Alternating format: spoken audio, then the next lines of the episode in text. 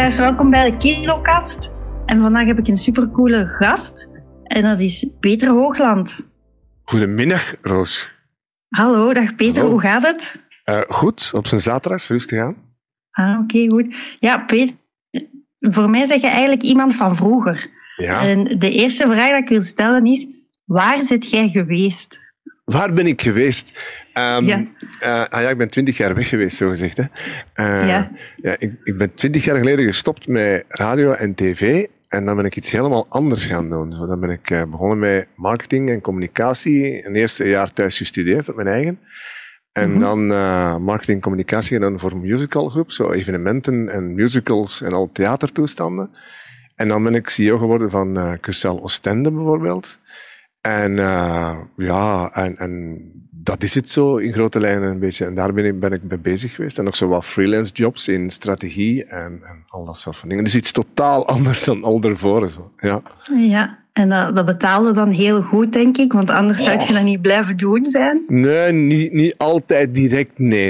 Een stad betaalt niet altijd zo fantastisch. Laat het ons daarbij houden. Maar ik wou dat...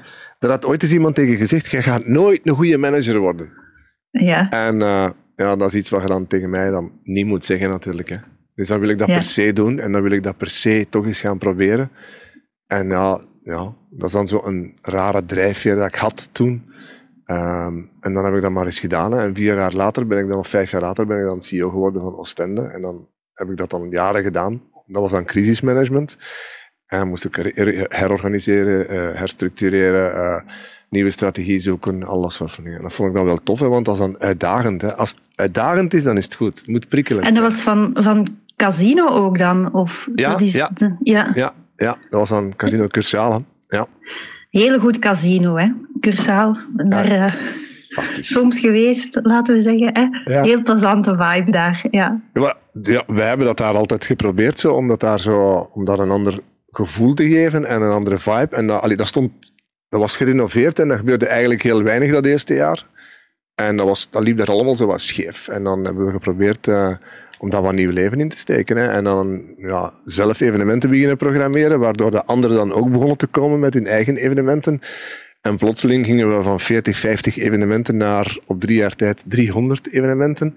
Ja, en dat was eigenlijk de bedoeling ook natuurlijk. Hè. En dan de sfeer binnen verbeteren en mooie lichtjes erbij zetten en alle gezellig maken en warm onthaal, al dat soort van dingen. Ik ben daar ooit eens geweest toen Barack Boussoufa de Gouden Schoen had gewonnen. Ah ja. Het gala van... Ja, waar de- had jij dat toen georganiseerd? Ah nee, dat, of dat is die. Ja. Wij, wij, wij ontvingen dat. Hè. Wij waren de, degene die alles coördineerden, samen met dan de mensen van de persgroep en VTM. En eh, dat waren dan mijn mensen hè, die dan eh een boel op poten zetten mee. Hè. Dus ik heb Dat is heel mooi veel- gelegen. En ook een goede parking. Heel Ja. goede parking, Ah, vind ja, ik, als je naar Cursaal gaat. Heel belangrijk, maar echt super goede parking. Zeer belangrijk, ja, absoluut. Ja. Ja, ja, maar we hadden een ongelooflijke... Na eh, anderhalf jaar hadden wij zo een ploegsken dat je dacht van, oké, hier kun je bergen mee verzetten. Zo. En uiteindelijk, allee, je kunt niks alleen. Hè. Ik bedoel, mensen denken dat de CEO de grote waarheid heeft uitgevonden of zo. Dat soort nee, je kunt alleen maar wat richting geven en de goede mensen bij elkaar zetten en zorgen dat die goed beginnen samenwerken. En dan krijg je toch wel vleugels, ofwel krijg je het geen vleugels. Nu ga ik wel heel kort door de bocht, maar in essentie komt het daar wel enorm hard op neer. Hè. Dat is zo. En dan moet je iedereen gemotiveerd houden, inspireren, nieuwe dingen durven doen, veel durven experimenteren en op je bakkes gaan en terug rechtkruipen. En dan leer je van alles en plotseling vind je richting en dan zijn ze vertrokken. Hè. Mhm. En mensen vooral ja, heel veel voldoening laten vinden in wat ze doen. Hè. Heel veel vrijheid geven en verantwoordelijkheid en, en, en, en vertrouwen. En dan, ik, moet, ik zei altijd van, ik moet zo weinig mogelijk weten. Ik werd lastig als ik in CC stond. Iedereen wil altijd in CC staan. Ik wil vooral niet in CC staan. Laat mij gerust. Ah Los ja, het op. Ja, ja, maar nee, anders krijg je 200 mails per dag waar je in CC staat. Wat nut, is, wat, nut, wat nut heeft dat? Niks, hè? Ja, zeker als je personeel vertrouwt en als je weet Ja. dat ze competent zijn, dan, dan moet er eigenlijk moet CC niet bestaan eigenlijk. Nee, nee. Als ik beslis om iemand in dienst te nemen of op een bepaalde positie te zetten, ja, dan heb ik eigenlijk de meest fundamentele beslissing genomen die je al kunt nemen. je hebt ze er gezet omdat je denkt van, die gaat dat kunnen. En oké, ik ga die wel moeten begeleiden en opvangen. Maar dan moet ik toch niet, toch niet elke dag vragen om mij in alles in CC te zetten. Waarmee ben ik dan bezig? Ik ondergraaf haar eigen vertrouwen. Ah ja, dus eigenlijk een goede baas staat nooit in CC. Ik vind dat je als baas zo weinig mogelijk in CC moet staan. Ja. Dat is eigenlijk waar. En dat vooral geen BCC's. Ja. En zeker geen BCC's. Dan... BCC is echt gemeen, hè? Ja, ja. BCC is echt... Uh, mm. Ik schiet trek uit mijn krammen dan, hè? Maar nu terug heel belangrijk, BCC, voor de privacy, hè? Als je een mail moet sturen naar veel mensen die elkaar ja, niet kennen... Ja, dat is iets anders, hè? Ja, dus dat, ja, dat is nog wel... Maar zo, inderdaad. Dat is anders, hè? Maar zo in een bedrijfsomgeving, of je communiceert met veel mensen over een onderwerp, en je zet dan één iemand in BCC, omdat niet mag weten dat hij in een BCC staat, ja, dan zenden eigenlijk al veel rare signalen uit. Hè. Dan, allee, weet je, komt dan bij mij en zegt dan wat dat is, hè, in plaats van BCC te zijn. Of omgekeerd, tenzij ik het ik gevraagd heb, uh, om een bepaalde redenen, uh, omdat ik wil zien hoe dat ze reageren of zoiets. Maar ja, dan nog liever nooit. Ik denk dat ik eigenlijk al merk nu aan dit gesprek wat voor type eter dat jij zijt. Namelijk iemand die dat misschien niet zo belangrijk vindt en liever business heeft. Nee, um, ik vind eten eigenlijk wel belangrijk vanuit... Um, pas op, hè. Nee, gaat ook raar. Uh, heel functioneel. Um, maar dat, dat sluit niet uit dat ik niet kan genieten van iets heel lekker, hè? want dat zijn twee verschillende dingen. Maar ik moet ook functioneel eten. Dus mijn systeem draait zo snel dat ik eigenlijk om de twee à drie uur moet eten.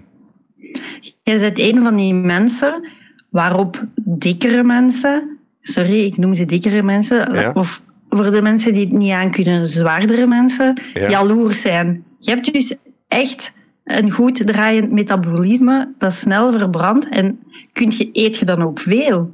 Ja, het, het, draait, te snel, hè, Roos? Ik bedoel, als je moet ik moet bij wijze van spreken, als ik opsta om acht uur, om acht uur eten, bij voorkeur om tien uur terug iets eten, om twaalf uur eten, om drie uur eigenlijk terug gaan eten, liefst om zes uur, en dan best nog eens om tien uur voordat ik ga slapen.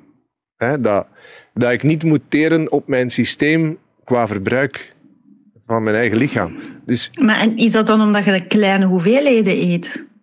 Nee, ik kan soms heel... Allee, ik kan best wel wat, wat portie eten, maar allee, ik bedoel Nee, dat gaat er door gelijk als, ja, dat vliegt er gewoon letterlijk door. Hè. Ik kan om 12 uur eten, om 2 uur honger hebben of 2 uur zwak, nee, vooral zwak voelen plotseling al. Dus dat is er gewoon los door. En als ik dan niet eet, of ik neem geen extra dingen erbij, dan vermager ik ook gewoon.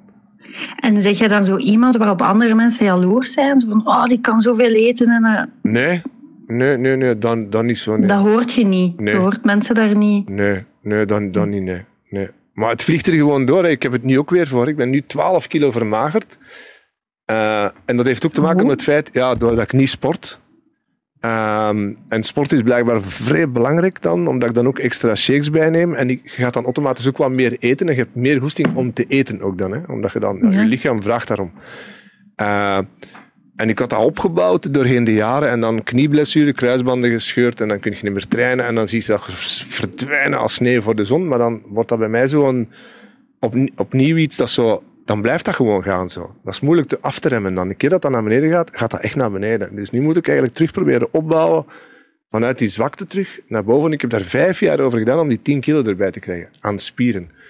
Mhm. En ja, dat is nu mijn, mijn nieuwe grote doel. Alleen is de vraag nu, hoe ga ik dat nu doen? Want mijn lichaam reageert ook anders op eten, heb ik nu gemerkt. Dus er is een verschuiving zo bezig in mijn systeem. Zo. Ik voel als de leeftijd misschien. Ik weet het niet. Ik voel als ik eieren eet, dat mijn lichaam zwaarder weegt, om het zo uit te drukken. Zoiets heel raar. zo, ja. ja. Ik heb dat nu gemerkt. Ik had zo'n slaatje gegeten met wat... Een gezond slaatje zo al kwam het uit een Delijs. en met kip en een sausje erover. En, zo. en ik voelde mij heel luchtig en heel redelijk energiek. En ik dan drie uur later, ik had weer honger, dacht van ja, ik ga op een ei twee of drie of vier eieren bakken. Ja, rim, toek, toek, want dat moet dan ook snel gaan. En dan nadien had ik zoiets van, damn, ik val in de put. Zo heel zwaar, moe. dacht van, ja, en dat is mij al een paar keer niet opgevallen. Dus dan denk ik van, oeh dat, dat, is, dat is problematisch nu. Dus nu begin ik wel meer slaatjes te eten en zo. Uh, zo allerlei verschillende soorten toch proberen. En ook s ochtends meer havermout en noten. En, dus ik probeer nu mijn eetgewoonten te veranderen, wat daar redelijk opdracht is. dat is echt de Mount Everest beklimmen. Ja. Maar je zit nu ook terug bezig met s'avonds Hoopland te presenteren. Ja. En uh, merk je dan dat je mm, manier van eten weer verandert? Omdat uw werk nu ah, ja. s'avonds is, of niet? Ja, ja, nee, nee, nee. Wanneer ik dan zo met dat soort van dingen bezig ben, dan vergeet ik te eten. Mm. Door de, de rush of de adrenaline of de ja, beperkte tijd of zoiets. En dan vergeet ik eigenlijk te eten met alle gevolgen van die natuurlijk. Hè. Verzwakking, uitputting, um, um, um, vermoeidheid, uh, dat soort van dingen. Hè. Dus, en vermageren. Vermageren, gewoon, gewoon vermageren. Dat vliegt er dan gewoon af. Maar je zit ook een DJ, hè? Dus ja. mensen kunnen je nu ook boeken. Ja. Ja, voor, en uw type muziek is house en trance, denk ik. Uh, nee, nee, nee, nee, Ze noemen dat deep house, uh, progressive ah. en melodische techno en techno. Want die laatste twee verschillen, mensen kunnen dat niet uit elkaar houden. Dat is zo, ja, je moet dat horen om dat verschil te kennen. Hè. Techno is echt stevig en hard. En, ja. Uh, Karl Cox-achtige, dan bijvoorbeeld namen Karl Cox, uh, Joseph Capriati, uh, Charlotte Witte-achtige toestanden, Amelie Lenz. Uh, Dave Clark ook. Wat zeg je? Dave Clark is die ook niet techno meer? Ja, Dave, ja, ook ja, Dave Clark, ook techno, ja. Maar melodische techno is dan veel softer en veel melodieuzer en is een iets helemaal anders. Eigenlijk is dat een verkeerde naam die ze eraan gegeven hebben. Maar ja, en dan deep house en dat soort van dingen. Ik, ja. Dus minder commercieel dan vroeger. Vroeger was ik veel commerciëler in muziek. Hè. Dus ja. dat is nu uh, weg. Maar en je hebt dus een hele periode veel gedraaid. En dan komt daar dan ook niet vandaan dat je gewoon minder at, omdat je in het nachtleven, dan wordt er denk ik gewoon meer gedronken. Of, of kreeg je dan als DJ, stond er dan ook een tafel met eten voor de DJ klaar? Uh, ja, nee, ja, op die nachten pleegde natuurlijk roofbouw op jezelf. Hè, omdat je, ik had bijna niet tijdens het draaien, dus ja, je begint toen om negen uur nog in de vroegere periode was dat zo. Hè. Dan draaiden wij nog van 9 uur tot 7 uur s ochtends. Hè. Dat soort van mm toestanden. Hè. En dan, ja, ik dronk wel niet. Dus ik heb nooit gedronken. Ik ben altijd clean gebleven. Ik vind niet, ik kan niet draaien met iets, met alcohol en ook geen andere dingen gedaan. Uh, dat gaat gewoon niet. Dat, dat gaat niet in mijn hoofd. Dat is blok. Als ik draai, dan draai ik. Als ik iets doe, dan doe ik iets en daar kan niks anders bij. Ik, draai, ik heb sowieso een hekel aan alcohol eigenlijk. Buiten af en toe een keer een klein beetje vodka en wat rode wijn en that's it. Al is gewoon blok. Dat, mijn lichaam aanvaardt dat niet. Dat zegt nee. Dat zegt gewoon nee, ik word ziek of misselijk of ambetant. Allee, zo, ik krijg zo een vies gevoel over mij. En ik vind dronken worden, ik heb dat eens geprobeerd, al helemaal niet tof. dat is echt zo, ja, dat is niet aan mij besteed zo. Dat is vervelend, hè, want als je dan in groepen zit en je gaat dan weg met mensen en die zijn dan allemaal, die hebben dan allemaal een stevige pint op, of je gaat eten met mensen, dan zet je altijd in ene gezicht een waterken. Ja, dat vinden ze niet tof, hè? Nee, maar als je... Dus ik vind dat je heel goede observaties van de mensheid kunt doen als je als enige nuchtere ah, in een ruimte vol zatte mensen bent. Ja, maar dat is ja.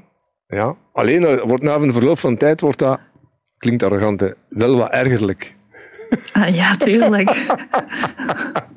Dan denk ik in mezelf van, oh my god, gelukkig drink ik niet.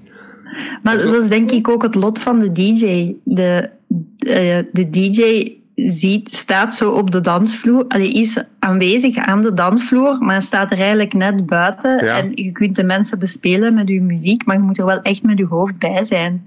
Want vanaf dat de muziek van de DJ slechter wordt, wordt het ook gewoon minder leuk op de dansvloer en gaan mensen ook weg. Ja, ja, dat is zo, ja. Maar ik, ik ben ook zo iemand altijd geweest. Ik ben als ik nu ook terugdraai, ik ben heel erg bezig, niet alleen met de eigen stijl waar ik draai, maar ook heel erg bezig met wat dat zich afspeelt voor mij. Dus ik probeer altijd, um, je hebt heel veel DJ's, dat is een beetje de nieuwe generatie zo, uh, van de laatste jaren, die zijn heel erg bezig met zichzelf, vind ik. Met wat ze draaien en is dat wel cool en zijn zij cool. En die zijn heel erg en sommigen nemen dat mij absoluut niet in dank af dat ik dit zeg. Uh, die zijn heel erg bezig met hun techniek. He, van, zit dat wel perfect op de beat. En eh, ik draai vooral niet met sync. He, sync betekent dat je automatisch gelinkt bent, de twee spelers, en dan loopt altijd alles juist. Maar nee, dat is not, dat is not, not cool om te doen en dan zit het niet echt. Terwijl ik zoiets heb van, fuck it jong. Eén, technologie heeft ons dat gegeven. Twee, daar draait het in essentie niet om. Het draait om de mensen op de vloer. En amuseren die zich met de muziek die je draait, in welke stijl dat je dan ook draait. Is dat salsa, is dat deep house, is dat melodische techno? It doesn't matter. Amuseren ze zich en brengt je ze naar een fase waarin dat ze zichzelf bijna dreigen te verliezen, om het dan zo te zeggen. Dat ze echt gaan. Uh, en daarover gaat het voor mij. En ik probeer daar dan buiten het draaien en de bepaalde combinaties van nummers naar elkaar te leggen. Um, die uh, speciale effecten waarmee dat je ook een verhaal begint te vertellen met je draaien. Ik probeer een verhaal te vertellen met het draaien. Maak ik altijd heel veel contact met de mensen voor mij en rond mij. Dus ik kijk in de ogen. Um, um, 80% van mijn tijd is mijn gezicht gericht, of probeer ik dat, naar het publiek. Dat is ook de reden waarom ik zo weinig mogelijk zonder sync probeer te draaien. Want als je met sync draait, heb je veel meer tijd voor je publiek. En dan kan dan technisch minder cool zijn en minder DJ zijn, bij wijze van spreken. Maar je bent eigenlijk wel bezig dan volop met je mensen. En in eigenlijk essentie... zeg je een, een artisanale DJ, is de soort Jeroen Meus. Dan, omdat je het dan wel echt doet voor het volk. Dus is het eigenlijk zo wat...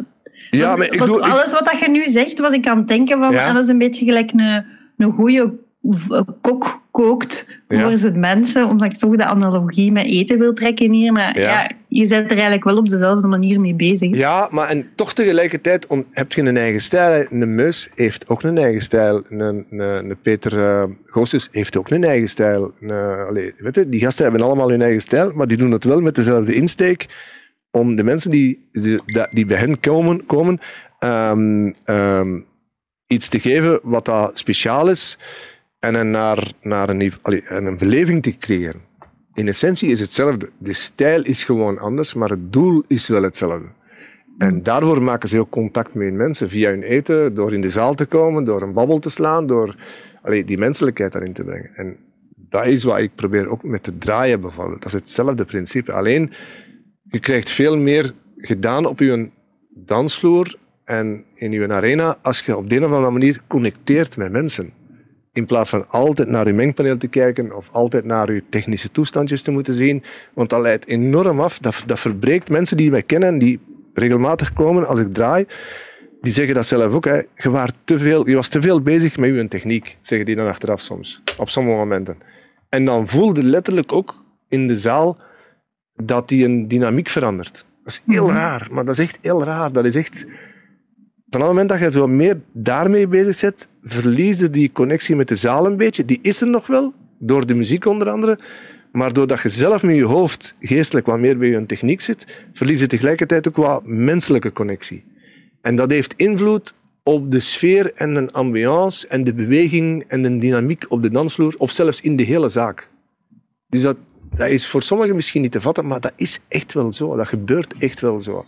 Dus hoe meer dat je gericht kunt zijn op de mensen, qua blik, qua gevoel, qua aandacht, hoe meer dat je er ook mee naar een, een hogere sfeer kunt. Als dat dan goed accordeert met je muziek die opbouwt, dan, uh, ja, dan, heeft dat, dan is dat magie. Dan wordt dat magisch. En krijg je als DJ catering op voorhand soms? Uh, uh, als, je, als je grotere, als je, hoe groter je naam en je succes, vroeger had ik dat gehad, dan inderdaad wordt er van alles voorzien. Dan stond dat bij wijze van spreken om een rider. Hè. Zoals ze dat dan noemen. Dat een rider. Hè. Zo van, ja, en wat stond er op uw rider dan? Voor mij was het altijd simpel. Water en cola. En uh, iets voor eten, broodjes met weet ik veel wat. Dat was eigenlijk, dat was eigenlijk, eigenlijk redelijk eenvoudig. Geen, geen, geen flesje champagne, uh, geen... Uh, ja, nee, ik had daar geen allures in. Dat was niet belangrijk voor mij. Ik, ik, zeker in de periode van, van, van vroeger het land van Hoogland en van nog vroeger daarvoor ook. Uh, nee, dat was altijd gewoon heel basic. Heel, heel, eenvoudig. Zeg, en wat heb je nu vandaag al gegeten? Vandaag is een zaterdag. Het is nu half zes. Ja. S'avonds. Wat heb je allemaal al in uw kast geslagen? Ik, ben, ik heb nog niet veel gegeten, omdat ik vooral ben heel laat opgestaan. Uh, het was twee of drie uur, denk ik. Dus dan heb ik pas gegeten en dan is het havermout geweest. Uh, allerlei soorten van noten, noten, noten en zaden. Uh, mm -hmm. Vraag me niet de namen. Hè. Um, en yoghurt erbij gekapt. En daar heb ik nog iets gedaan. rode bessen. Um, ben ik iets vergeten? Ben ik iets vergeten? Um, ben aan het nadenken. Hè. Uh, dat is het. Dat is het, is op zich wel heel gezond. Onder wie, hoe komt dat, dat? Want je maakt hele gezonde eetkeuzes. En is dat iets dat, anders is dan vroeger? Heb je, ja, Heb je jezelf dat... Ja? ja? Ja, dat is nu recent eigenlijk... Allee, die havermout ochtends is al een tijdje begonnen, maar ik lust geen havermout. Dat is het probleem. Ik word daar misselijk van. Als ik dat met melk doe, gaat dat niet. Dat gaat echt niet. Dan is dat echt zo... Oef, oef. Dan, uh, ja, dan reageert mijn lichaam zo weg, weg, eruit, eruit. Um, dus ik, heb dan nu, ik ben dan beginnen zoeken van ja, hoe kan ik dat wel eten? Door dat te mixen in, in allerlei andere dingen. Hè? Dat dat verdwijnt in de hoop, bij wijze van spreken. En dat dat niet zo een papje is zoals je dat met melk doet, bijvoorbeeld. Hè? Dan is dat een pap en nou, ja, Dat, dat, lukt niet. Dat gaat niet. Om het even, maar dan met zo yoghurt, dan verdwijnt dat in de yoghurt of Griekse kaas, of dat soort van, allee, Griekse yoghurt zo. En dan daar nog wat andere spullen bij. En dan goed gemixt. En dan krijg ik zo, of met platte kaas, dan werkt dat ook. En kap ik dat daarin. Hè.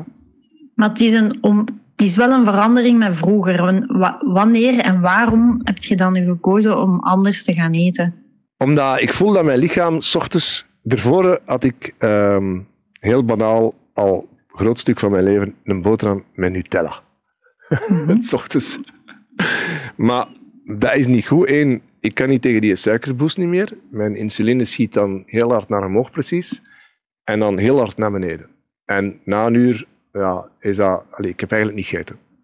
Uh, dus dan dacht ik van, ik moet hier echt iets aan doen. En dan, ja, een vriendin die zei van, ja, maar je moet havermout en dit en dat en hetgeen. Ik ben dat dan beginnen proberen. En in het begin, ja, af en toe is dan, kreeg ik daar weer zo zware tegengoesting op. En dan smeet ik dat weer buiten. En ik dacht van, nee, dat gaat niet. Ik moet toch proberen, toch proberen. En dan kiwis beginnen eten ook. Dat doe ik ook s ochtends. Kiwis eten. Uh, soms bananen ook. En dan ben ik toch zo langzaam beginnen draaien. En nu wordt dat al iets meer consequenter, wat ik dan ook erbij neem soms. En zo van die Fortimel, heel geconcentreerde voeding zo.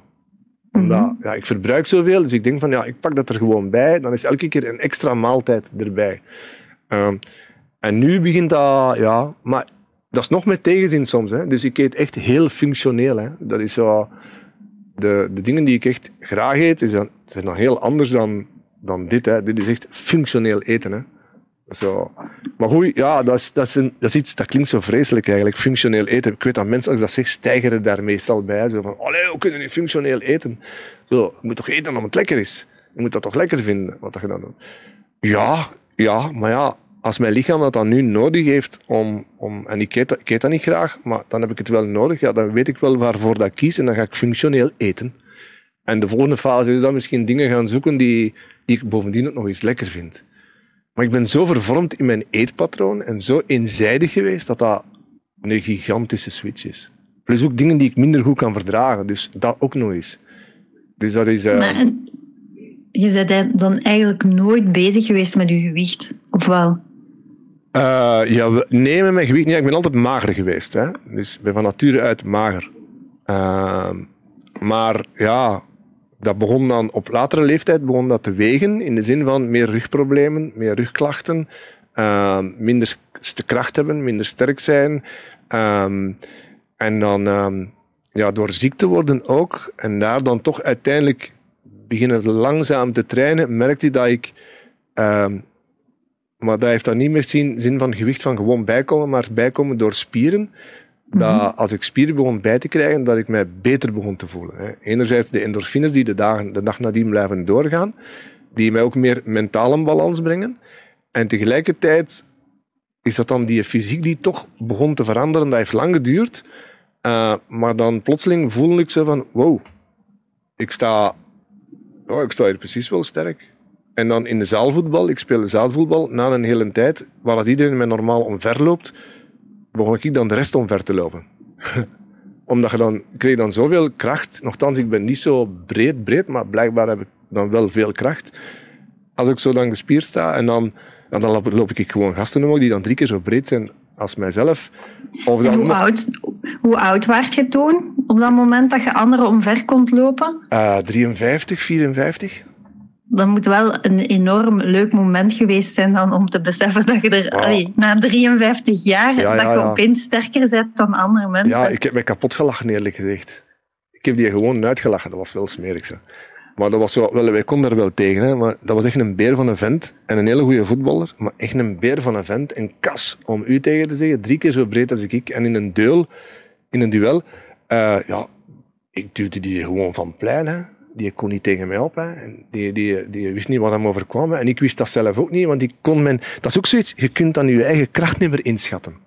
Mm Dus je komt in een fase dat je voelt dat je sterker wordt. En dan ga je in één keer echt door in zo'n zaalvoetbalduel, wat dan zeer intens kan zijn en zeer rap en zeer snel gaat.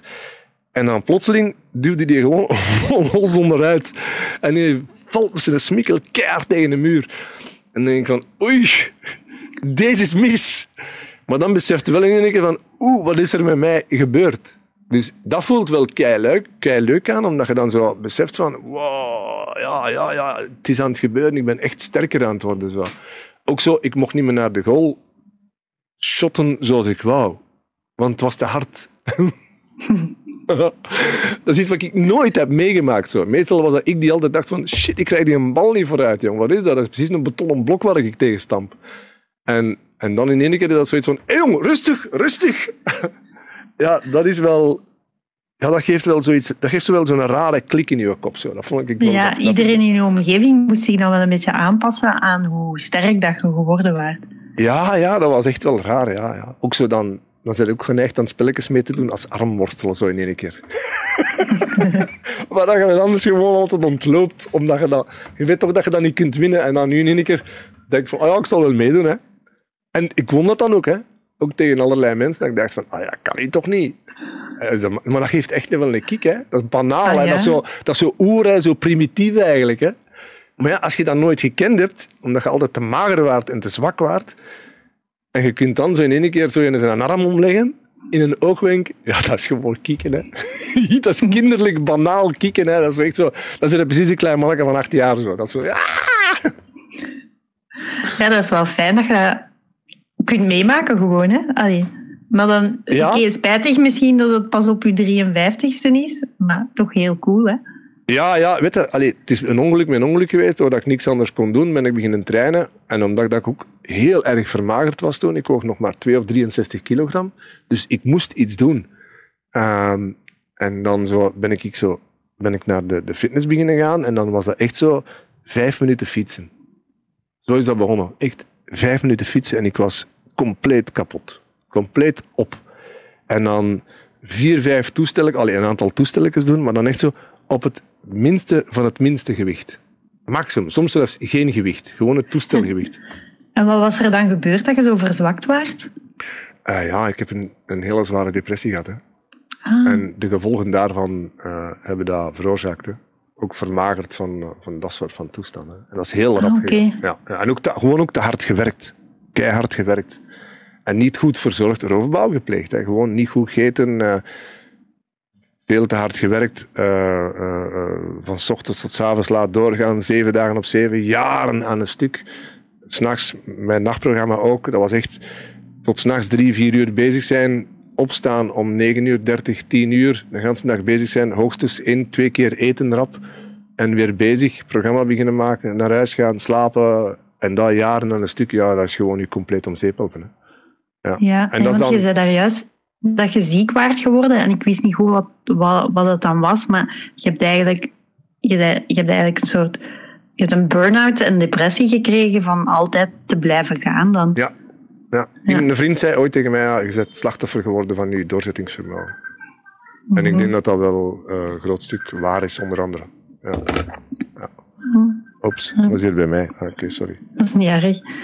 Ja, je moet zo leren doseren eigenlijk. Hè? Ja. Ja, ja, dat is, uh, dat is, uh, dat is een, een ander uh, probleem. Ja. Omdat bij mij zo, het is gaan of het is niet gaan, dikwijls. En in, uw beroep heeft dus duidelijk wel een effect op wat dat je eet. En wat dat je eet heeft misschien dan ook een beetje een effect. Ja, sowieso wat dat je eet heeft een effect op je lichaam. Maar dus uw, uw balans heeft een tijd helemaal niet zo goed gezeten. Nee, nee. Nee, nee. In de tijd van in Oostende, in het Casino Cursaal, dan was dat rap ochtends iets klein eten. En dikwijls was dat dan ofwel toch op de middag omdat ik met een klant moest gaan eten, ofwel was dat rap op de bureau een broodje gaan, rap buiten een broodje gaan halen met krapsla, wat al niet veel in zit, met een cola, en dat was het. En dan was dat trek weer doordoen. En dan het eerstvolgende was pas om avonds om zeven uur, en dan was dan dikwijls een pak friet. Mhm. Ja, weet je, als je zelf wil opvakken, dan moet het vooral zo doen. dan komt het echt wel goed. Uh, maar je zit dan in zo'n rush van presteren en van dingen goed te willen doen, of dingen te willen veranderen en te verbeteren, dat je dat dan, uh, ja, je, leeft eigenlijk continu op die adrenaline van, uh, van het moet vooruit en we gaan ervoor. En, en die passie, want dat is eigenlijk ook passie, dat is pure passie eigenlijk, om dingen goed te doen en om een verschil te maken en om jezelf ook voor een stuk te bewijzen in mijn geval. Um, en dan, uh, ja, dan, dan gaat dat, dan gaat dat uiteindelijk, gaat dat, als je zo blijft gaan, gaat dat mis. Hè. Mm dat is zo, allee, je beseft dat ook niet, hè, dat je dat doet voor een stuk. Je zit zo, gaat zo op in je werk en in allerlei andere dingen dat je vertrokken bent. Hè. Want je wilt dat goed doen. Hè. Je wilt dat verschil maken. Hè. Je, ook naar andere mensen toe wil je dat een goede omgeving creëren. Uh, dat dat plezant is, dat dat oké is om te werken, dat die, dat die een plezier erin vinden. Dus je zegt vooral, ik was vooral daarmee bezig en met mijn klanten, want wij willen altijd een evaluatie van 9 op 10 halen. Wat dat enorm hoog is, eh, gemiddeld. Uh, dus ja, dat vraagt zeer veel toewijding. Van zowel iedereen. Hè. En kreeg je dan geen opmerkingen van mensen uit je omgeving? Van, gewoon, nu zeg je het ook wel echt heel mager. En, en... Ja, ja, tuurlijk. Ja, ja. Ja, ja, ik kreeg die natuurlijk, ja, absoluut. Maar ja, op de een of andere manier lukte mij dat op die moment niet om daar iets aan te doen. Waarschijnlijk omdat mijn, mijn balans was niet, niet goed, hè. Ik ja, maar misschien ook omdat je altijd al een magere waard natuurlijk. Dat iedereen dat ook maar aanvaarde van, ah ja, dat is beter, dat is een magere. Ja, maar dat is ook zo, ja. ja dat, dat is ook zo, ja. Ik ben altijd mager geweest. Ook mijn vader was mager. Dat is altijd zo geweest. Dat is, ene keer in mijn leven is dat veranderd als ik daar begin te sporten ben. Dan is dat dan is dat veranderd. En dat wil ik nu terug, uh, ja. eigenlijk. Dus je bent beginnen sporten en minder beginnen werken dan? Ja. ja. Om het terug samen te krijgen? Ja, ja, ja. ja. Oké. Ja. ja, absoluut, ja. ja. Heel, allee, gewoon een hele rustige, verplichte rustige periode, zo, ja. Ja. En welke sport is het nu die, die je graag terug opnieuw wilt gaan doen? Is dat dan fitness? Of? Ik doe fitness niet graag. Ik heb dat nooit graag gedaan, naar de gym gaan. Maar ook daar weer is dat puur functioneel geweest. Of is dat puur in doel van om dat te doen. Ja, ik squash eigenlijk veel liever. Uh, en ik doe graag zaalvoetbal, bijvoorbeeld. Omdat dat, dat is explosief, dat is snel, je moet snel denken. Competitief. Ja, dat is ook competitief. Ja. Ja. Maar het is, je hebt, ja, het is ook competitief. Um, um, maar mijn, uh, hoe moet ik zeggen, mijn krachten komen daar beter tot in uiting in. Omdat in squash ook, je moet, ja, je moet heel strategisch kunnen spelen, of heel tactisch. Mm -hmm. En je moet heel uh, rap kunnen zijn. En je moet heel uh, flexibel zijn en wendbaar. En, en het leuke aan squash is bijvoorbeeld ook dat je, je kunt niet meer nadenken over andere dingen. Je kunt maar over één ding nadenken. En dat is dat balken en de hoek waarin dat je het wilt spelen. Of waar dat komt. En waar dat je moet gaan staan. Je hebt geen tijd om na te denken, ah, ik moet mijn afwas nog doen, of mijn was, of ik moet nog dat document lezen, of dat soort van dingen lezen, of mijn andere bezorgdheid. Uh, dat, dat gaat gewoon niet. Dat is, dat, dat is onmogelijk gewoon. Plus ook dat die intensiteit is zo groot, zeker als je met iemand speelt die, die ook goed is, hè, want liefst altijd met iemand die beter is dan ik, dan, uh, ja, dan moet je gewoon gaan. En dat is dan, ja, dat is plezant. Dat, dat stel je dan voor een stuk op de proef en je leert tegelijkertijd ook bij, want je moet beter worden. Als je mee wilt met de gast, moet je beter worden. En dan vind ik dat wel leuk. En dat is niet om beter beter te zijn, maar gewoon om jezelf te verbeteren. Want ik denk van, ah, ik wil dat gewoon beter leren kennen. Ja, je staat precies altijd wel aan, omdat met veel mensen waarmee ik al gepraat heb uh, voor deze podcast, zijn mensen die, zeggen, die zichzelf om te ontsnappen aan de dagelijkse routine of om, ja, of om zich te ontspannen, die zich dan eigenlijk verdoven met eten. Maar jij blijft ook, je blijft wel op zoek naar iets dat uitdagend is en dat u iets bijleert en zo. Dus ja, dat is spijtig dat eten, misschien ergens spijtig dat eten dat niet voor u kan doen. U zo even... ik, kan, ik kan ook niet koken, bijvoorbeeld. Ja, dat is een drama eigenlijk. Op de een of andere reden blokkeert mijn hoofd erop. Dus ik wil dat nu wel gaan leren uit zelfbehoud en zelfredzaamheid. Uh, het enige wat ik kan koken, cru gezegd, is uh, een ei bakken, um, verloren brood maken. Um, dat zal het ongeveer zijn, denk ik. Uh, ik denk dat dat ongeveer is. En voor de rest is dat iets kopen en in de microgolf steken als ik alleen ben. Um, um, en dat, dat is het. Voor de rest kan ik eigenlijk praktisch niet koken. Dus dat is eigenlijk redelijk dramatisch op mijn leeftijd. Dat is redelijk belachelijk. Maar ja, goed, dus nu wil ik dat wel toch proberen leren, maar koken op zich, ik vind daar geen. Uh, ja, ik blokkeer erop. Het is heel raar. Dat is wel precies of ik sla in zo'n vorm van paniek. Van oei, ik ga dat niet kunnen, of ik kan dat niet, of dat gaat niet lukken, of dat. Ik weet niet hoe ik dat moet aanpakken. En twee, ik denk dat ik dat ook vind, dat dat te veel tijd kost, of dat dat te weinig bijdraagt aan mijn dag. Wat dat een rare kronkel is, want dat is niet waar. Want als ik goed eet, gaat mijn dag beter worden. Dus, maar het is de tijd dat ik daar dan moet insteken, dat ik denk van, ja, maar ik kan die een tijd toch beter in iets anders steken. In, in rustig iets lezen en tot mij nemen en dan geestelijk ontwikkelen, bijvoorbeeld. Of, of iets in, in, in elkaar steken, of iets uitdenken, of overdenken, of weet je zo. Dus het is heel raar. ja, je hebt denk ik de voldoening nog niet ervaren van iets echt lekker te maken. Nee. En daar dan trots op te zijn. Ja. Ik moet wel zeggen, dat is heel vluchtig. Allee, ik, ik denk nu niet van, oh, my, die epische lasagne van vorige maand. Dus ah, ja. ik, ik, begrijp, helemaal. Uh, ik denk ook dat het dat is. Ik denk ook dat het dat is, want dan, allee, dat is simpel als een, pan, een pannenkoek aan. Maar ja, dan, dan is dat met, de, met zo'n ding uit de, de lijst, hè, pannenkoek, en dan maakte dat. En dat zijn hele lekkere die ik gevonden heb. Hè. Die zijn super lekker, hè, dat is echt wel. En dan, ja, dan maakte dat, maar dan is dat één, zoveel rommel nadien al die borden die je dan daarvoor nodig hebt. En, en, en, en dan is dat die pannen afvassen. En dan is dat, en dan is dat op vijf minuten of tien minuten is dat op. En dan heb ik zoiets van, oh my god, moet ik daarvoor al die miserie doen? En dan nadien nog die een afwas doen, bij wijze van spreken. Mm. En dan denk ik van, ja, oh, oh. En stel eens voor dat ik zelf dat helemaal, allez, alles van A tot Z moet maken. En dan gans die rommel voor mijzelf, dan, want ik woon alleen, voor alleen. Ik denk dat dat ook een rol speelt. En dat dan zo... Ja, dan, dan, dan, dan stop ik, hè. ik heb er zelf ook geen goesting meer in nu dat ik dat hoor. Nu denk ik, maar voor een waanzin ben ik eigenlijk elke dag bezig. Maar ja, ja terwijl, ja... Maar ja, koken en... Ik weet ook dat dat... Allez, beter is, hè, dat dat beter voor mezelf zou zijn. Ook, het zal misschien besparen, ik weet dat niet. Ik heb daar geen idee van eigenlijk. Ik kan er eigenlijk niet zeggen, maar ik vermoed van wel. Uh, maar ja, plus ook, dat vraagt ook vooruitdenken. Hè. Zo ver vooruitdenken erover. Wat ga ik koken? Wat moet ik gaan inkopen? Voor hoeveel dagen ga ik inkopen? En daarvan krijg ik al, al, al nu al een pijnscheut. Um, maar ja, dus ik ga liefst maar voor twee dagen naar de Deleuze, of naar weet ik veel wat, voor niet meer inkopen te doen, want mijn hoestingsjes veranderen zo rap. En dat ik, plus ook, ik dan niet direct alles op, dat dat dan slecht wordt. En dat ik dat moet weggooien. En dan vind ik dat helemaal absurd gewoon. En hoe is dat dan gegaan in de lockdown? Want in de lockdown was het toch moeilijk om elke, elke twee dagen naar de winkel te gaan. Dus je bent wel gedwongen geweest. Ja, maar ja, maar je kon dat in de lijst, hè, bij wijze van spreken.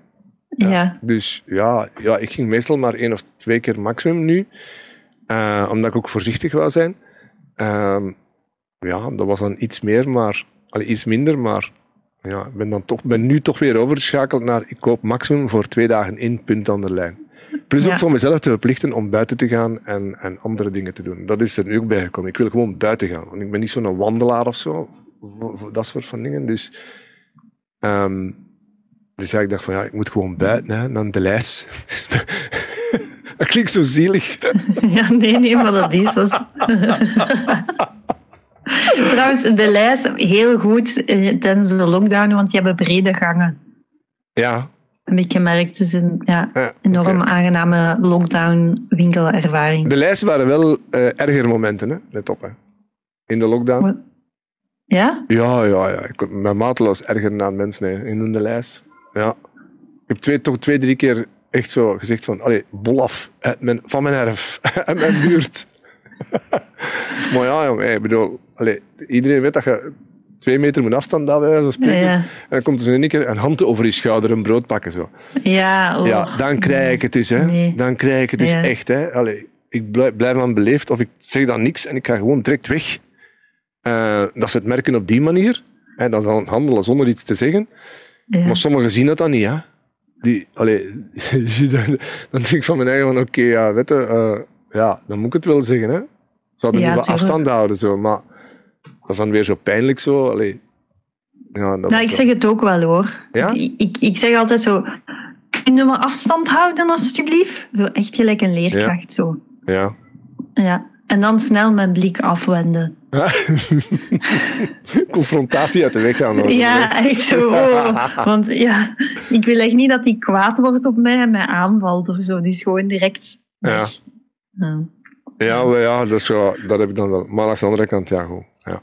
En dan nu wel altijd met masker, hè, dat ook wel. Maar voor anderen te beschermen. Ja. ja. Zeg, en drink je veel water en koffie? Veel te weinig, maar nu terug opnieuw.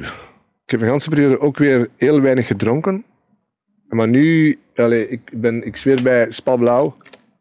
Uh, en daarvan kan ik 2, 3 liter per dag drinken als ik in, daar goed op let. En dat heeft een ongelooflijk reinigend bij mij, maar ook vooral, uh, dat, dat, geeft mij energie, dat water. Dat is heel raar. Maar dat, ik denk dat dat te maken heeft met de magnesium die er van meer in zit.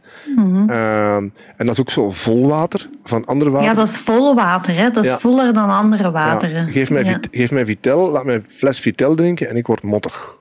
Ik heb mhm. precies een gat in mijn maag dan.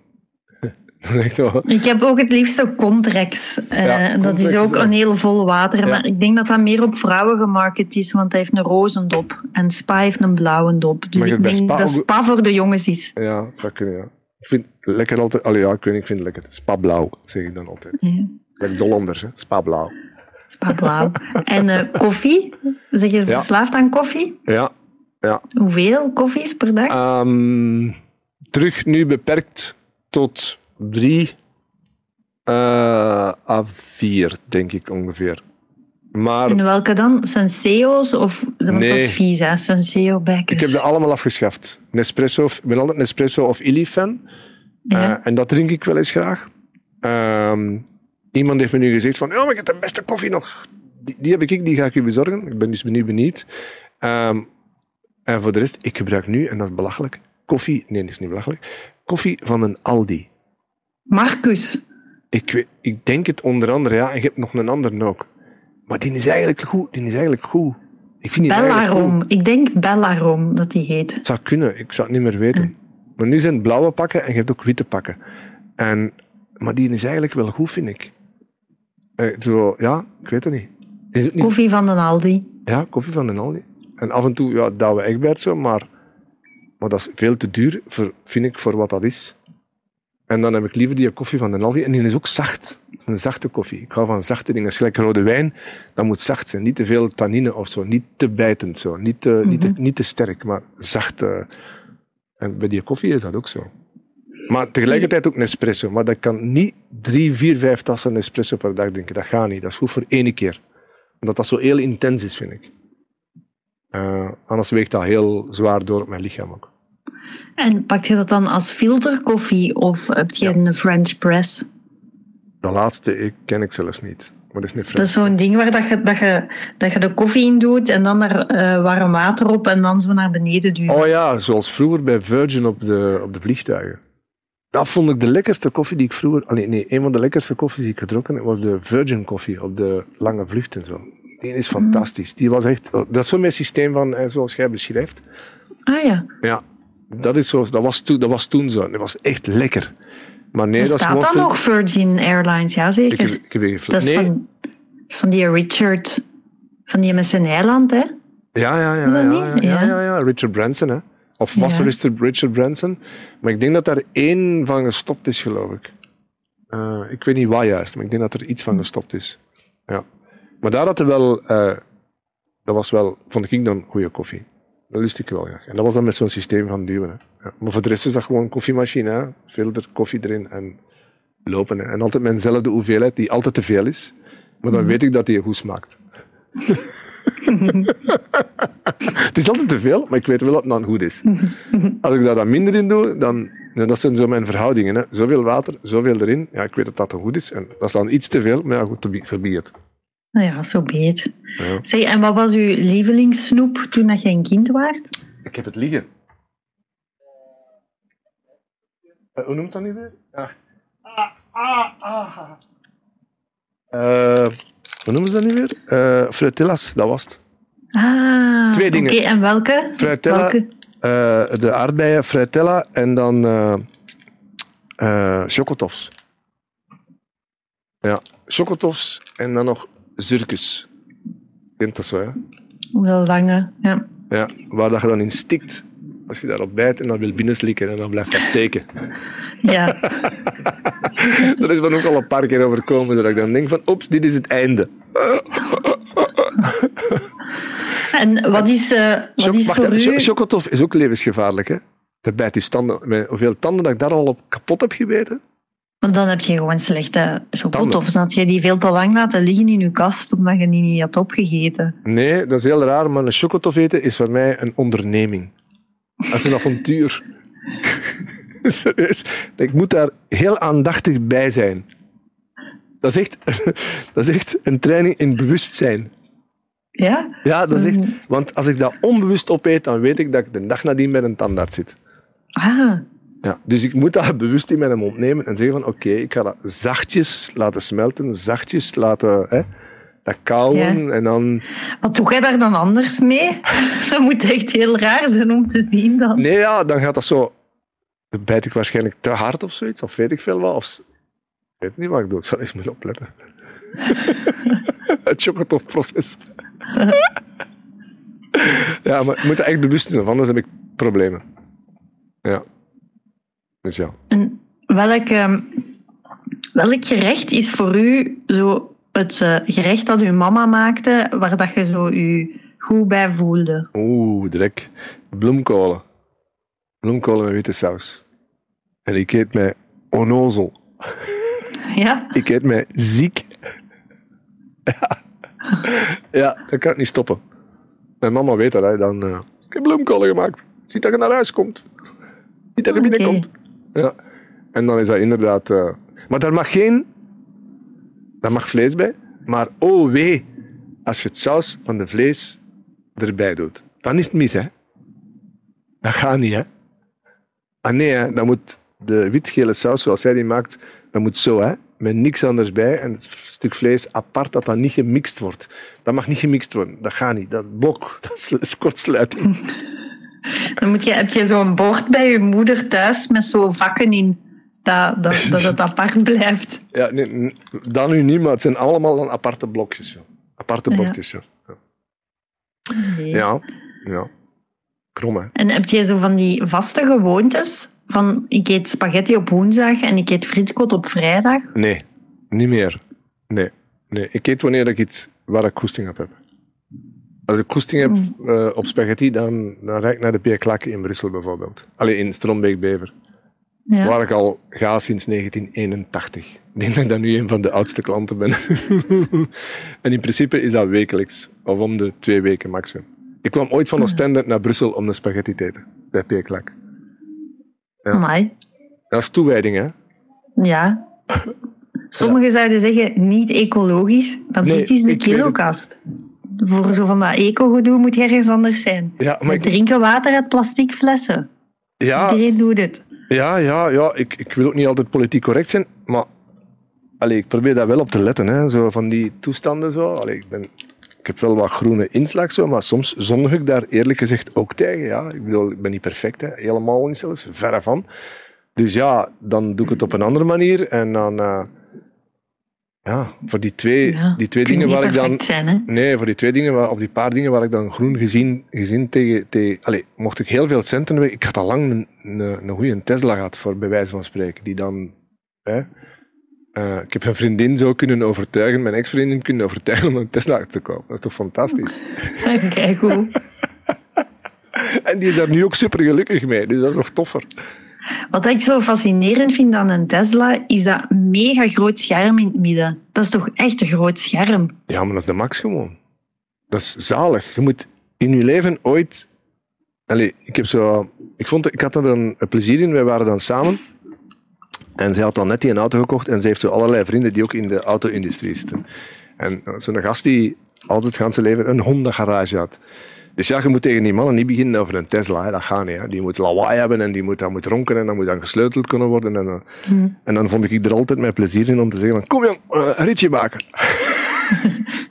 Zal ik eerst rijden en dan ga jij even rijden. Maar jij hebt die een Tesla en dit en dat en hetgeen. En uh, moet dat niet weten. Ah, maar ja, toch, kom, probeer een keer. Je gaat, ga, wel, je gaat dat wel voelen. En dan zit die eerst naast mij en dan het eerste wat je doet is een goede vrije baan kiezen. En dan trekt hij zo'n los kaart op met dat beest. Ja, dat gaat van 0 naar 100 in 2, of bijna 3, en een beetje. Dus ja, die plakt tegen zijn stoel en die heeft al zijn eerste oeh, ervaring. Ja, dan is direct al, dat komt direct al binnen. Plus, dat maakt bovendien zeer weinig tot geen lawaai. Is dat eigenlijk automaat een Tesla? Ja, ja. ja. ja. Ah, dus dat is gewoon stampen en dat vliegt, dat scheurt vooruit. En dat is zo... En dat is weg. Dus ja, dat is, zo, dat is een redelijk intense belevenis. Zo. Vooral ook omdat je letterlijk tegen je stoel gedrukt wordt. Hè. Je wordt echt achterover gegooid. En ja, dan zie je die eerst een blik al zo. Oh! En dan denk ik van, ja, scoren. en dan heb je dat scherm ook. Dat vinden ze dan inderdaad ook indrukwekkend. En dat scherm dan zo. En dan hebben ze nog wat kritiek op de afwerking natuurlijk. Tesla is daar niet altijd even goed in, voorlopig. En dan, uh, maar ja, dan ze zelf achter het stuur. Of dan zetten die een automaat op. Hè. Dan laten die auto automatisch rijden, bijvoorbeeld.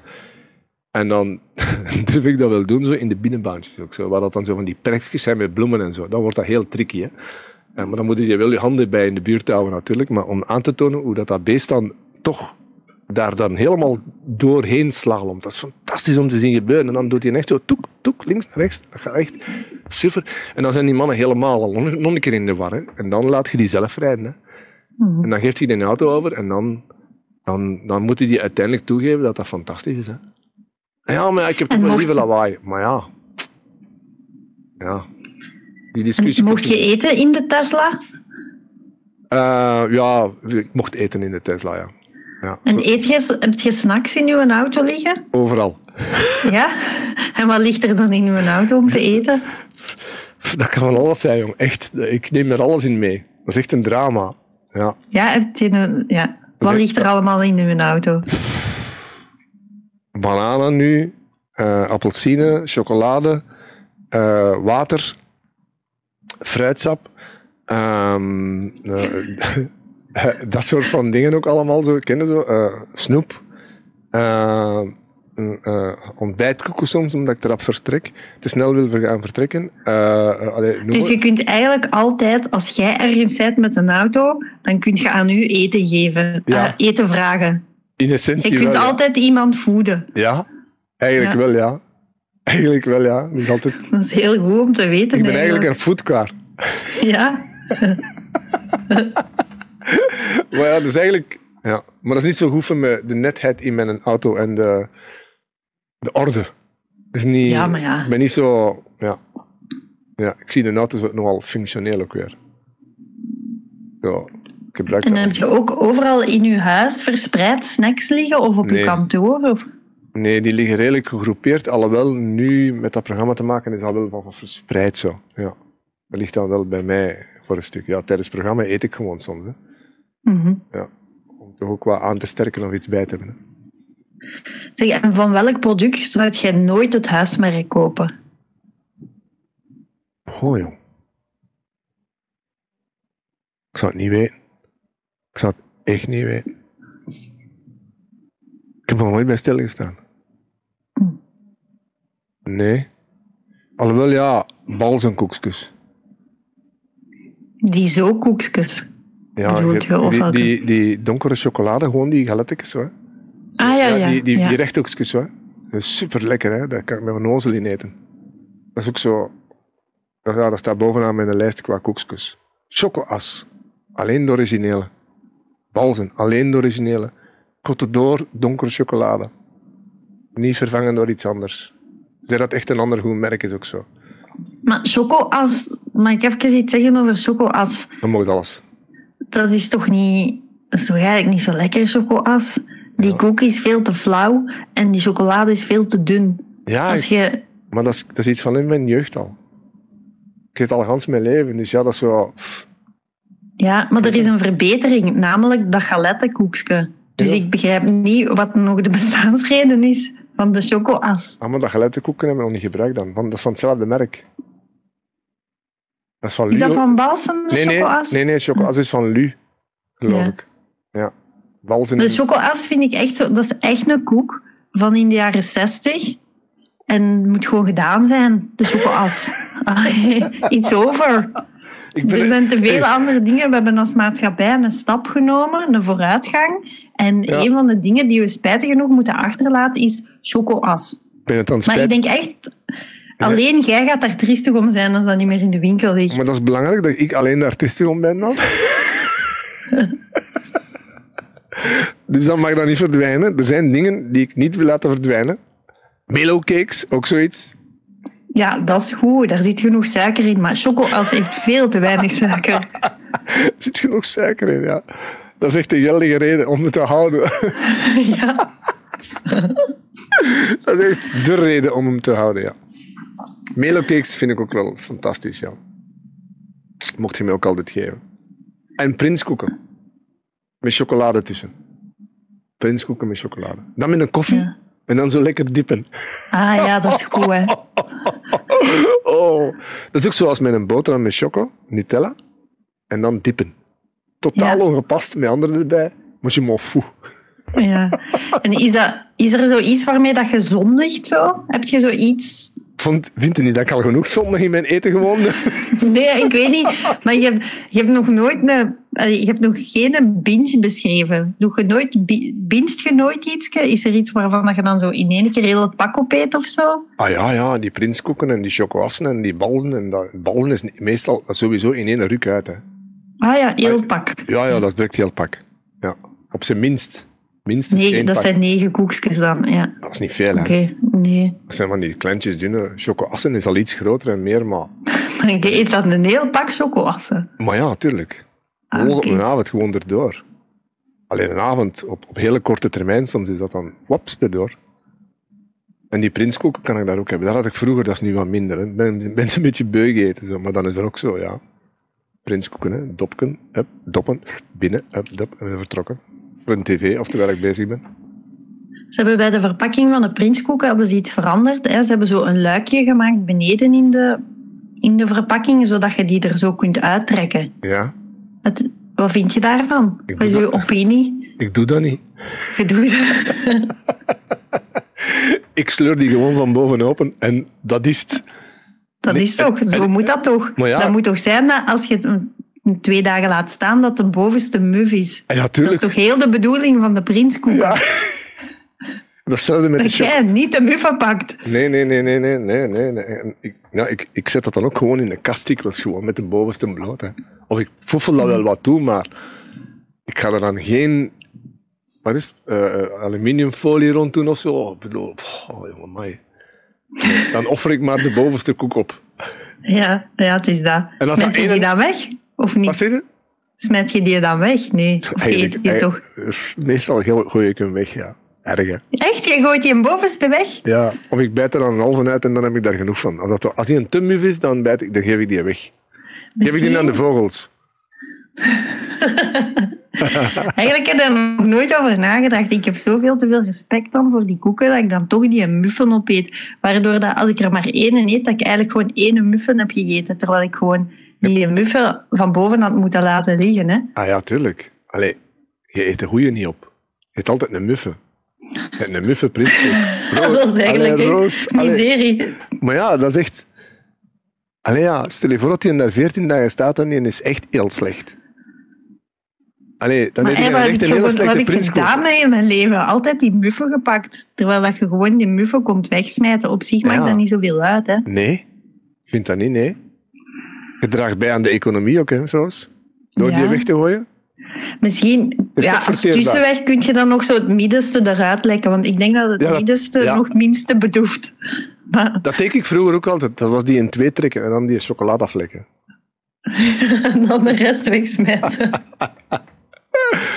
ik vraag me echt af hoeveel Vlamingen dat vandaag al gedaan hebben. Zo het muf weggedaan van de prinskoek.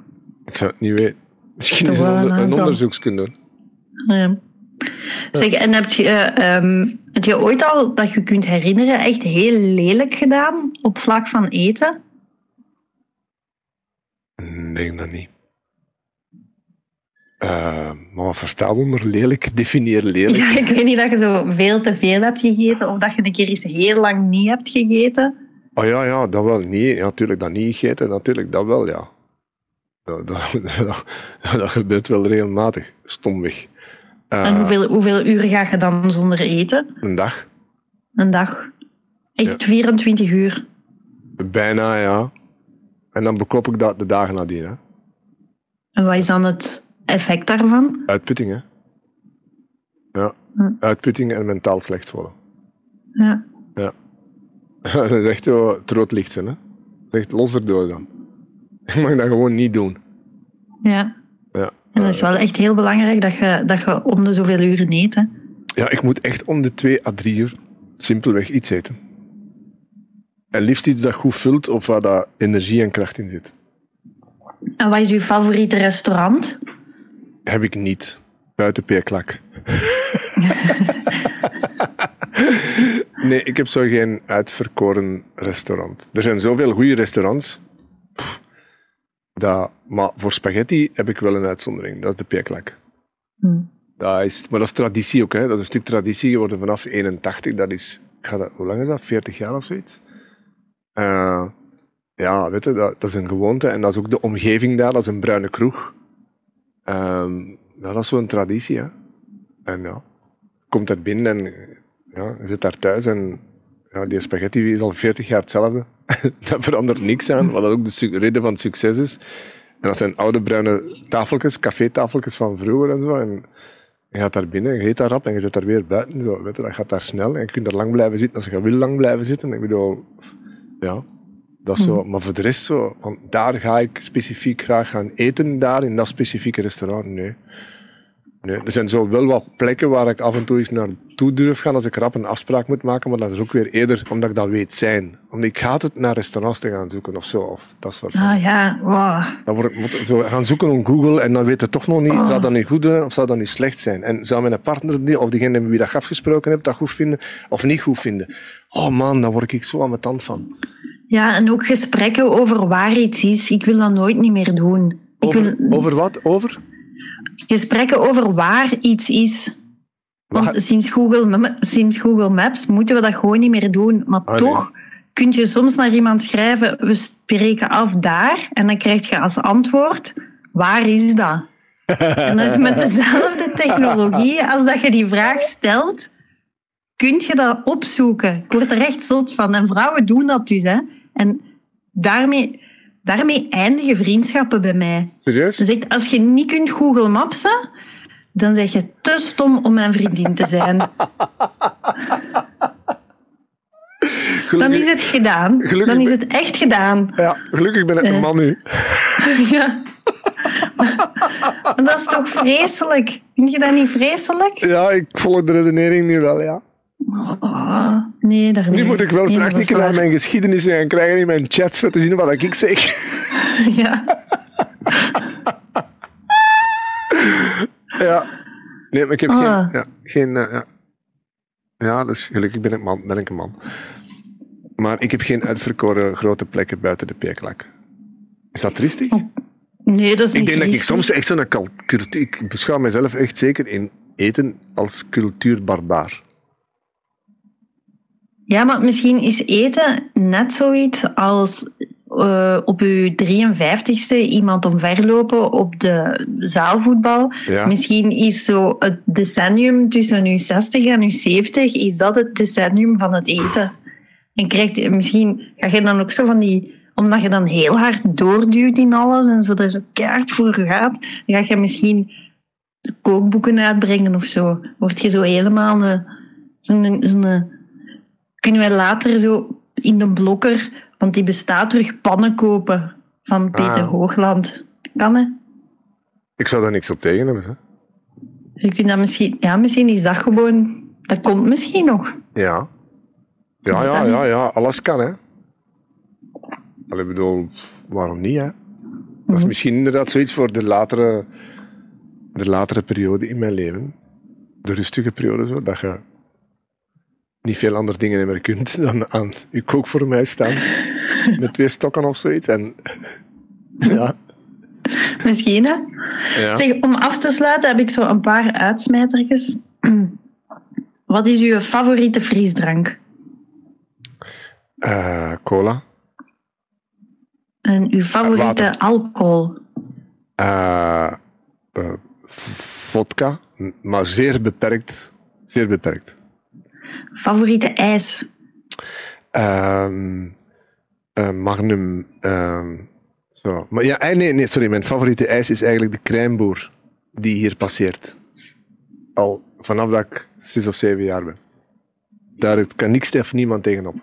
Welke smaak dan? Of alles gewoon? Van alles wat hij maakt in zijn trog? Ik neem meestal zo een potteken. En we heeft dan pottekes, echt in plastieke bakjes met plastic lepelken. En gans dat proces moet kloppen of mijn ervaring is verstoord. Dus als Filip vergeet om dat plastieke lepelke er op het einde bij te steken, is dat mis. En wat is dat? Dat zijn zes bolletjes, twee chocolade, twee pistache, twee vanille, dan daar chocoladesaus over, Ja. dan daar een hoop crème fraîche over, en dan daar, zoals we zeggen in de volksmo- volksmond, strontjes over. Ja? En dan, on top, een cornetje erop steken. En Ja. een galetje. En dan, finaal, de plastieke lepel. En hoeveel kost dat? 6 euro en 10. en dan ben ik zo gelukkig als ik dat dan zo kan uiteten. Dat kun je niet geloven. Dat is grappig omdat je begint te zeggen, hij heeft een potje. Maar Ja. dan blijkt dat je in dat potje zes bollen doet. Ja. en een cornetje erover. En galetje Zalig. erop. Ja, dat is het. En dan is dat eerst dat cornetje voor een stuk met die crème fraîche. En dan later ook nog met dat galetje ook nog zo de crème en daar de crème van crème fraîche en chocoladesaus. En dan dat zo. En dan het laatste ronde is dan met het lepeltje. De crème met de chocoladesaus. En liefst veel chocoladesaus, zodat dat een lekker breidje wordt. Zo. Want die heeft dat is zelfgemaakte ijs ook altijd. Hè? Allee, hij maakt die dan zelf. Ik mag niet. niet. Ja. En dat is al vanaf dat je een kind bent, dat dat Ja. zo is. ja. Amai, cool. Er Ik vind het wel tof dat jij al van, van kind af aan zoveel ijs mocht eten. Ja. Er is wel, dit terzijde, er is wel een onwaarschijnlijk lekker ijssalon in Kortenberg. Ah ja. Of in voorbij. Kortenberg, op de Grote Steenweg richting Leuven. Ik ken de naam niet meer, maar daar heb ik de lekkerste, ehm, het lekkerste mango-ijs gegeten dat ik ooit gegeten heb. En daar kan ik me ook helemaal in verliezen. Want dat zijn ook zo'n die hele grote torentjes dat je dat kunt krijgen. En dat duwen ze dan vol met mango-ijs. Maar echt, als ik zeg vol, dan is dat echt zo een handvol, bij wijze van spreken. Hè. Ja, en dan, dat is, dat is je op gaan. hè. Dat moet je echt proberen. Dat is Dat is echt, een een aanrader. cultuur. Dat, dat zit er nog niet in mijn cultuur, het ijssalon. Dus ik denk, waar, afhalen. waar zeg jij opgegroeid? Dat is afhalen, hè. dat is gewoon afhalen ook daar. Hè. Ja, ah, dat is afhaal. Ja. Maar waar zeg jij opgegroeid? In eh, Assen, Koppigem. Assen. Ah ja, oké. En Waren daar veel ijssalons? Nee, geen, behalve de crèmeboer. Hier is, hier, hier, is, hier is niks. Hier is nu één winkeltje, een beenhouwerij van een boer die zijn eigen beesten verkoopt. That's it. Ja. Ja. Ja, want in Limburg heb je wel van die grote ijssalons zo. En, allee, Ja. Er is al wel iets meer in de cultuur, maar in Brabant niet. Zeg, en eh laatste vraag. Wat bestelt je altijd in de frituur?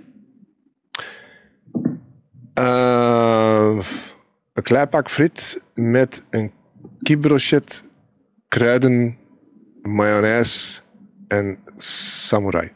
Uh, samurai? Uh, Andalus bedoel ik, sorry. En als er geen Andalus is, dan is het meer zo iets pikanter. Dat is zo ongeveer praktisch altijd. Soms een keer stoofvlees. Maar ik ben daar voorzichtig mee, omdat weinig frituren hebben goede stoofvlees. Maar meestal is het dan kipbrochet. En uh, satékruiden apart? Ah nee, erop hè. Oké. Okay. Ja. Oké, okay, en, en genoeg. Dank u wel.